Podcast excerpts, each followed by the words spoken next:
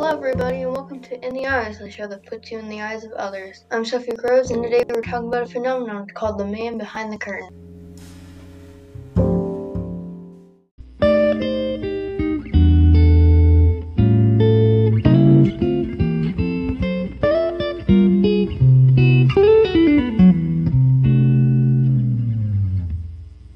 This episode, we're talking about a phenomenon called the man behind the curtain, something I found on the internet that sounded too interesting not to talk about. Now, what is this man behind the curtain?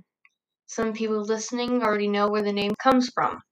It comes from The Wizard of Oz, referring to the man behind the curtain using sound and effects to show an illusion that isn't there. The phenomenon, however, is something with generations. It is directly how each generation acts and thinks. It's also how different they act towards the man behind the curtain. This, to me, explains how there were many different styles in the years, going from hippies to goth, etc.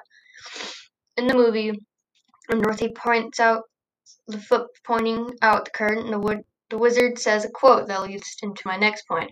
Pay no attention to the man behind the curtain. When the wizard says that, Dorothy and her friends get more suspicious and pull the curtain.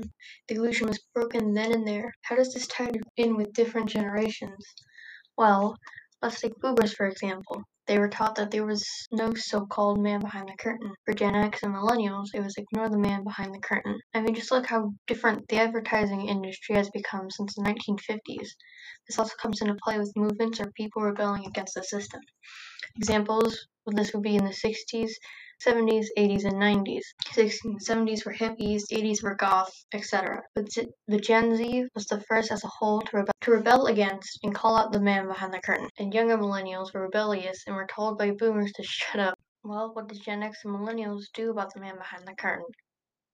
Well, they did notice the man, so what happened? Well, there were some factors. They did rebel, but got written off as typical rebellious younger generations so ensued the name-calling gens. But this didn't really solve anything. This also makes me think that each gen tried to raise a generation better than their own. When Gen X and Millennials grew up watching Mr. Rogers, they were taught to be loving and passionate, but the man behind the curtain was neither loving nor compassionate. Younger millennials and Gen Z had this big internet platform to stand on, making us more influential to things on the internet. This also had an impact on how each generation expressed themselves. Gen X was taught to be independent. Millennials were sheltered from all the serial killers and abductions in the 70s, 80s, and early 90s.